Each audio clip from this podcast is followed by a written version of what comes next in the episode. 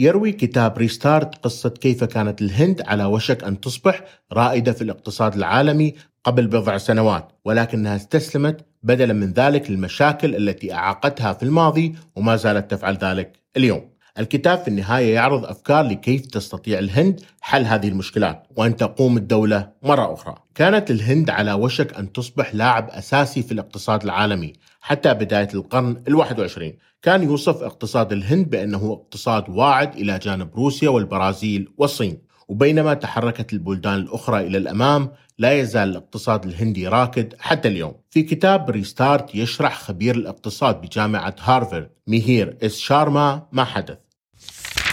نحن نعلم أن هناك العديد من المشاكل الخطيرة التي تعيق البلاد من التقدم بما في ذلك الإنفاق المفرط على البنية التحتية، لكن هناك أمل. يوضح ميهير أن الهند يمكنها ويجب عليها تغيير هذه السياسات الضارة، من خلال القيام بذلك يمكن للهند إطلاق العنان للإبداع وبراعة سكانها المليار نسمة وتصبح القوى العظمى في العالم كما كانت تقريبا. في حلقة اليوم سنذكر ثلاث نقاط أساسية حددها الكاتب. اولا تكافح الهند كثيرا بسبب بنيتها التحتية السيئة للغاية والتي كانت بسبب المعتقدات الثقافية التي أثرت على ممارسات التصنيع.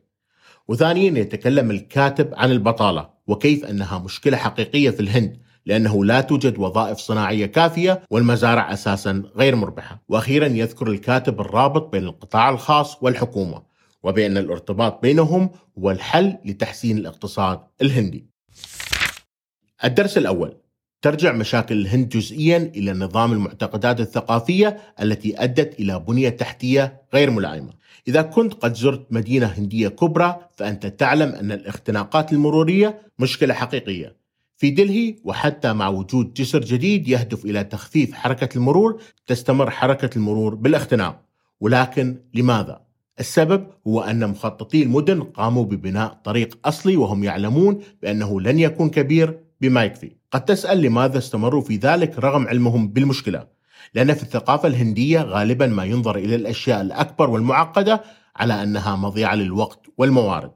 الهند كانت معتادة على النقص فوجود الكثير بشكل عام أمر غريب. هذه العقلية متجذرة أيضا في غاندي الزعيم الهندي المؤثر. كان معروف بأنه يسافر فقط في عربات القطار من الدرجة الثالثة.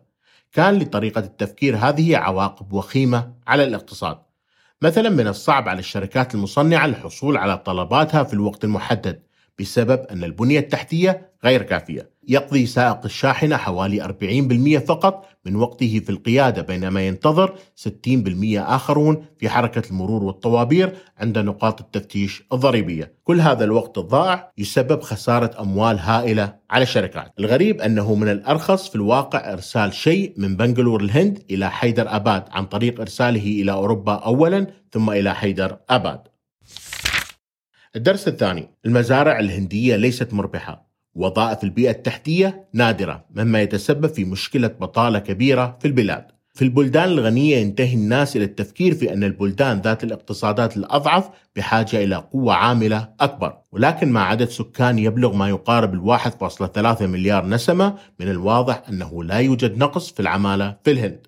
إحدى مشاكل الاقتصاد الهندي هي أنه لم يعد هناك ما يكفي من المزارعين. مع تقلص المزارع وارتفاع تكاليف الإنتاج أصبحت الأجور منخفضة للغاية لدرجة أنه لا أحد يرغب في الزراعة بعد الآن. الأراضي الزراعية المتاحة هي فقط نصف ما كانت عليه في عام 1970 وبينما يعمل نصف أشخاص العاملين في الهند في المزارع فإنهم يمثلون 15% من إجمالي الناتج المحلي. بشكل عام هذه المزارع الصغيرة لا تنتج نفس القدر مما يعني أن المزارعين لا يجنون نفس القدر. غالبا ما يبحث الأشخاص الذين لا يرغبون في العمل في المزارع عن وظائف في المصانع لكن لسوء الحظ يصعب الحصول على هذه الوظائف في السوق. ترغب معظم المصانع في الاحتفاظ بأقل عدد من الموظفين كل هذا بسبب اللوائح الحكومية والتي تجعل من إقالة الموظفين أمر شبه مستحيل. لذلك إذا كان أرباب العمل يحصلون على موظفين غير منتجين فلا يمكن استبدالهم بآخرين أفضل. التفتيش الحكومي يستهدف دائما الشركات التي توظف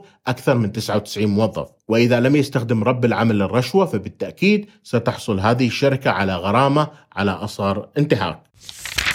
الدرس الثالث إذا لم تكن الحكومة تضع كل الوزن على تحسين القطاع الخاص في البلاد فقد تتحسن الأمور بالنسبة للهند. من الواضح أنه كانت على الحكومة أن تفعل شيء حيال البنية التحتية الضعيفة في الهند. لذلك لجأوا للقطاع الخاص. فقد طلبت الحكومة من الشركات الخاصة إصلاح الطرق مقابل مبالغ مالية. نجح هذا الأمر بشكل جيد في البداية لكنه سرعان ما تباطأ لأن القطاع الخاص توقف عن الاستثمار في المشاريع الوطنية. كل ذلك لأنهم لم يرغبوا في تعليق أموالهم في مشاريع غير مكتملة. علاوة على ذلك وضعت الحكومة الكثير من القواعد والقيود على المشاريع مما نتج عن قلق القطاع الخاص بشأن الأرباح. في نهاية المطاف انتهزت الشركات الخاصة في بعض الأحيان الفرصة لاستغلال الموارد الحكومية.